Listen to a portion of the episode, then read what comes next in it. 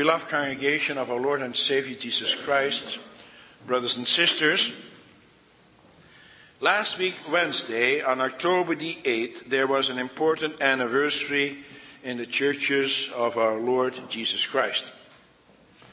On that date, in the year 451 after Christ, a very important council or synod was held. It became known as the Council of Chalcedon.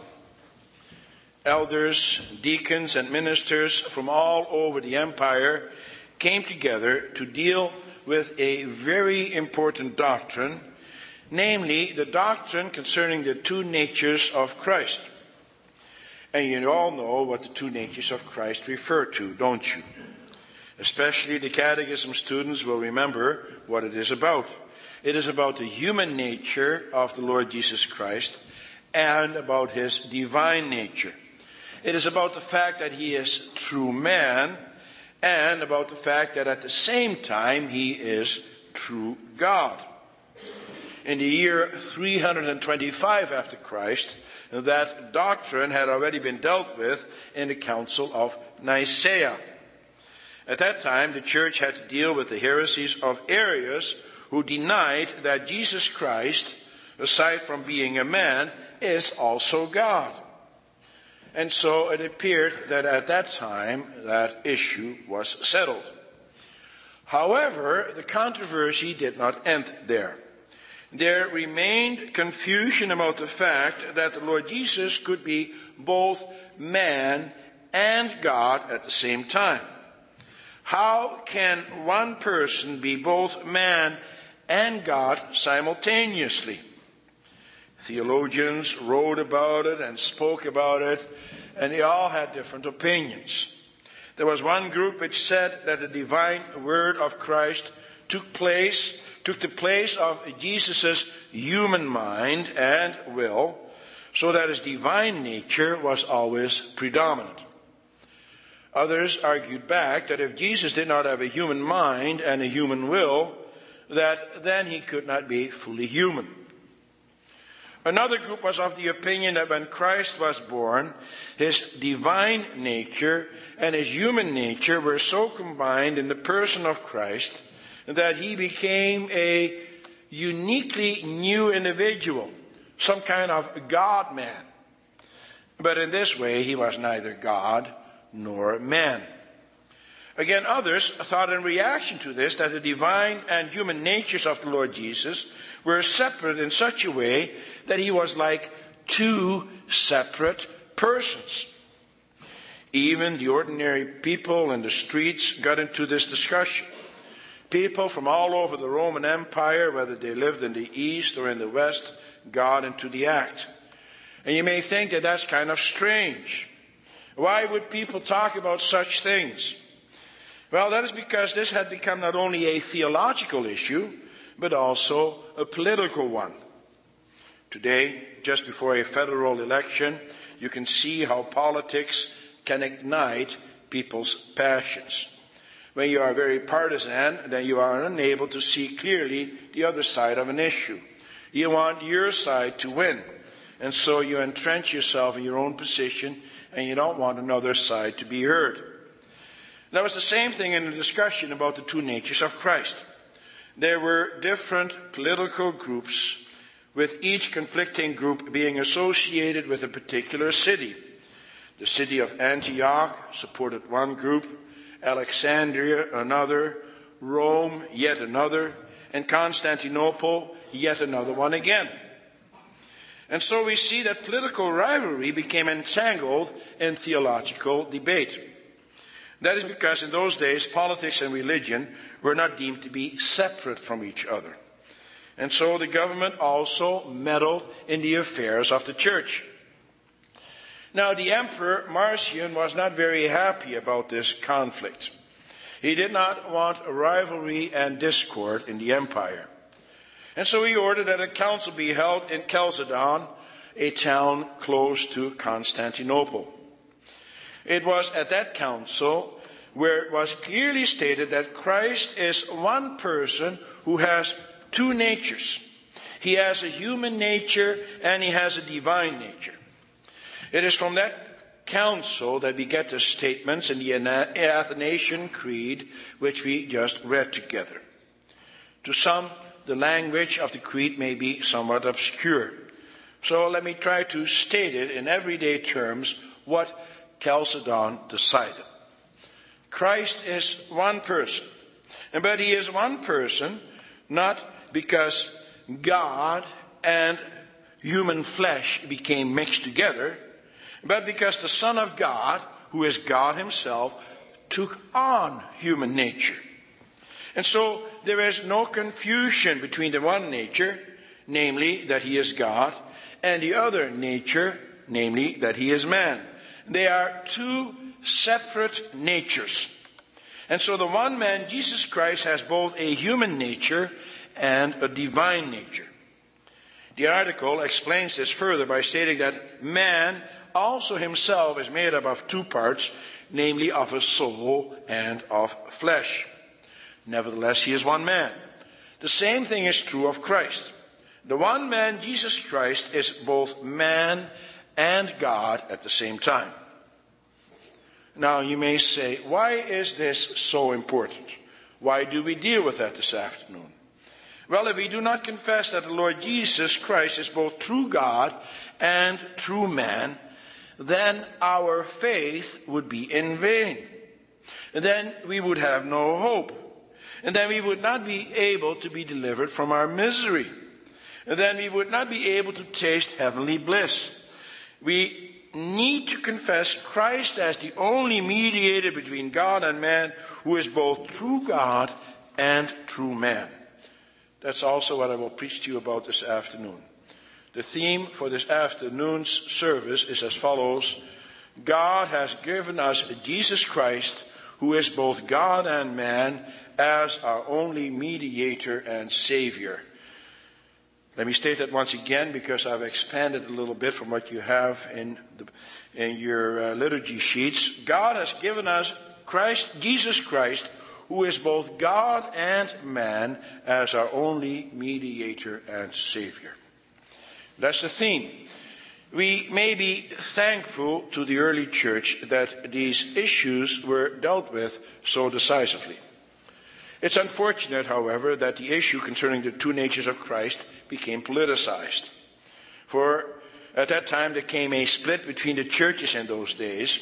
It is from that day on that the Coptic churches came into existence. That happened not so much because of the theological issue, but because of the political issues. However, in the final analysis, the Christians did come to an agreement. And the theological issue is what is important for us today. Again, why is that so important? Let me try to explain that to you from our own earthly experiences. There is one thing that is impossible for you and for me to avoid in our lives, and that is not to be in dispute with someone about something. There is always conflict in our lives. We are often in conflict situations, whether we like it or not. Also, you young people should be able to relate to that. Sometimes it happens that a friend of yours does nothing but slander your name. He or she is telling all kinds of things about you to others which are not true. Your friend is doing this out of anger or jealousy or because she has been hurt. Or it could be that she is just mean by nature. And you feel awful. For you think that everybody believes her and you want it to stop, but you don't know how to stop it. You don't know who to turn to. And you also know that some of the things she is saying about you have an element of truth to it. In a situation like that, wouldn't you love to be able to call on somebody who can straighten all this out? Somebody who is totally neutral and who has absolute influence over the outcome. Somebody who is acceptable to both you and your adversary. A person so powerful that he can make everything right. It is impossible for you to be able to find such a person here on earth. Or sure, it may be that you can find somebody that fits the bill somewhat, perhaps a mutual friend, or a wise elder or relative. But you know, deep in your heart and in the final analysis, they won't be able to do the trick. And there will always be certain things that can never be straightened out. There always remain some bad feelings. And you will never find complete justice. Now, that's also what Paul writes about in his first letter to the Corinthians. There he asks the rhetorical question, as we read together Where is the wise man? Where is the scholar? Where is the philosopher of this age? And then he points out how much superior God is to man. There is no comparison. By nature, he says, man is basically a fool.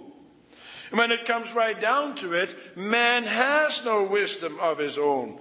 Nobody here on earth can settle disputes in such a way that there is a perfect resolution. Why do you think that is? It is because all men are depraved. A human being by nature is unable to claim total neutrality. By nature, we are all self serving. By nature, we are blind to the sins of others and especially to our own sins and shortcomings. By nature, we use all the facts to serve us or our own position. By nature, we want to smooth things over rather than to deal with the heart of the matter.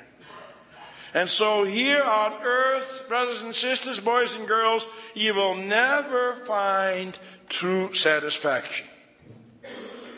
Now, as you know, in the last four Lord's days, we dealt with the depth of the depravity of man.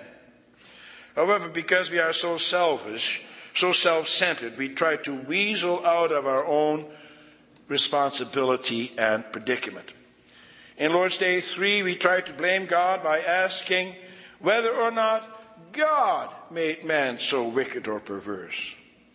And then after that, we pretended that man is not as bad as he's made out to be, for we ask, are we then so corrupt that we are totally incapable of doing any good?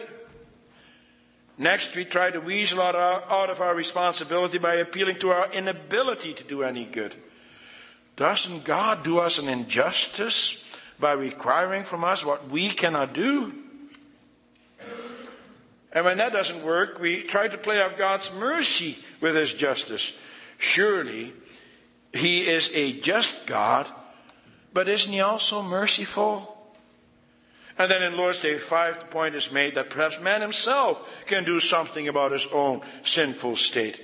Isn't there a man or another creature here on earth who could pay for our sins? And so you see that we as human beings always try to minimize our responsibility and to twist things in our favor. All human beings are like that. I'm like that, you're like that. We are no different. But now, here in Lord's Day 6, we are introduced to the perfect mediator. Now, there are those who criticize this Lord's Day for being too analytical and logical. And therefore, this Lord's Day and the previous ones are not the most popular Lord's Days of the Heidelberg Catechism. The Heidelberg Catechism seems, seems to treat this topic in a very scholastic or school like manner. They say that the Bible does not teach us the doctrine of the need for a mediator in this way.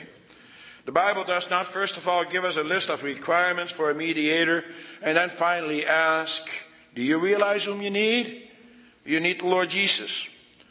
No, so they say, the Bible first presents that mediator and then bit by bit teaches us to know him better so that we learn what he, who he really is and that he is the one who we need. Is that a just criticism?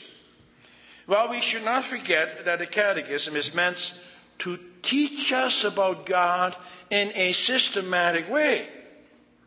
The catechism is a teaching tool. It is a teaching tool for the youth. It is a teaching tool for you and for me. And that is why every year we go through the 52 Lord's Days. Because we have to look at things from different angles. The last time I preached on this Lord's Day, I dealt with a different angle. And therefore, as such, that criticism is unjust. And yet, it is true that here in this Lord's Day, we come to a most wonderful revelation. We come here in Lord's Day 6 to the wonderful revelation that the Lord Jesus Christ is the answer to everything. The knowledge concerning our mediator Jesus Christ is a beam of light in the midst of darkness. It is a message of great joy and hope in the midst of misery. And that is what should be expressed here in this Lord's Day. Do you want an end to conflict in your life? Do you want an end to misery? Do you want to have an end to your feelings of hopelessness? Then there's only one person who can do that, and that is the Lord Jesus Christ. As answer 19 shows, it has always been about the Lord Jesus Christ. From the very moment after the fall into sin to today and into eternity, He is the Savior of the world. And that is why the Catechism also takes us first to paradise. It states in the Catechism that after the fall into sin, the gospel of the Lord Jesus Christ was, was proclaimed at that time, namely that the seed of the woman would crush the seed of the serpent. That is, Christ would defeat Satan and would defeat everything that he stands for. And then further on in the Old Testament, that was made the more clear by the patriarchs Abraham, Isaac, and Jacob. And then by the Old Testament prophets. The Lord Jesus Christ was proclaimed by them in all their prophecies and writings. And also, it says in the Catechism, the sacrifices and ceremonies of the law, they all pointed to Christ. The whole Old Testament points to the Lord Jesus Christ. For he is the perfect mediator. Why is he such a perfect mediator? Because he's able to stay neutral?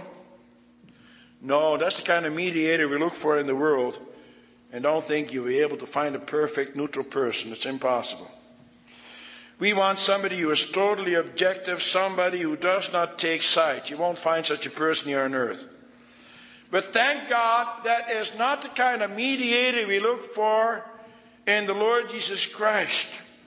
The Lord Jesus Christ is not neutral. He is not neutral in a battle over against evil. He is not neutral in our conflict between God, the Father, and us. No, like the Father and the Holy Spirit, the Lord Jesus Christ is God. And because Christ is God, he has 100% interest of God in mind. It is important for you and for me to confess that. For only God is powerful enough to be able to save us from our sins. Where does that leave us? Well, he is also true man. And in that way, as true man, he, he represents you and me perfectly as well. He has our interests in mind 100% as well. Only such a mediator can deliver you from injustice and from misery. He has 100% interest in both sides of the dispute, and that makes him the perfect mediator. But you may say, well, how does that help me now? We're still in conflict all the time. There is still all that misery within us and outside of us. But now look at what it says in answer 18. It quotes from 1 Corinthians 1 verse 30 about the Lord Jesus Christ that he has become our wisdom from God. That is your gift from God right now. That is God's present to you. As long as you want to accept it with a believing heart. And it is the most wonderful present you can ever receive. You will see what I mean once we unwrap that beautiful present. First of all, we are told that He is our wisdom. Wisdom has to do with skill. It has to do with the skill of life, not just here on earth, but with regard to eternal life. When you are wise, then you know how to deal with sin. Your own sin and the sin of others. And then you know how to deal with conflict as well. Now you know, as we saw this morning, how to be thankful in the midst of miserable circumstances. For you see, the Lord Jesus Christ was wise in the way that he dealt with your sins and my sins. Through faith, he restored you to a loving relationship between God the Father and yourself. And once again, he did that as perfect mediator. And now, what can you do when you are in a dispute? Well, then you can give it all over to the Lord Jesus Christ, who is your wisdom. For the Lord Jesus teaches you, first of all, how to deal with your own sins. Whenever there's a dispute in your life, whenever there's turmoil in your life, it is because we ourselves are always part of the problem. And the Lord Jesus Christ teaches you how to deal with yourself first. He is totally wise. He teaches you to look at your own sins and to ask God for forgiveness. And He will. As a matter of fact, He is anxious to forgive you. And that is why it will also make it so much easier for you to forgive the sins of others. That's the wisdom of God. A worldly person doesn't have that kind of wisdom. For Paul says that unbelievers also look for wisdom, but they look for the wisdom of this world. Therefore, Paul says in verse 23 that he preaches Christ crucified. Christ is a stumbling block to Jews, and he is foolishness to the Gentiles. Christ is foolishness to the world, in other words. But the reality is that Christ is the answer to everything. He is the answer to everything in your life. He is the answer to all your problems. An unbeliever, a worldly person, doesn't believe that. He doesn't understand that. He thinks that that's folly. Only you as a believer can understand that. And therefore, only you as a true believer can be truly wise. As a believer in the Lord Jesus Christ, you can give over your hurts and your anxieties to God, your Father, through Jesus Christ. That's wisdom. The Catechism also quotes that the Lord Jesus Christ has been made our righteousness as well.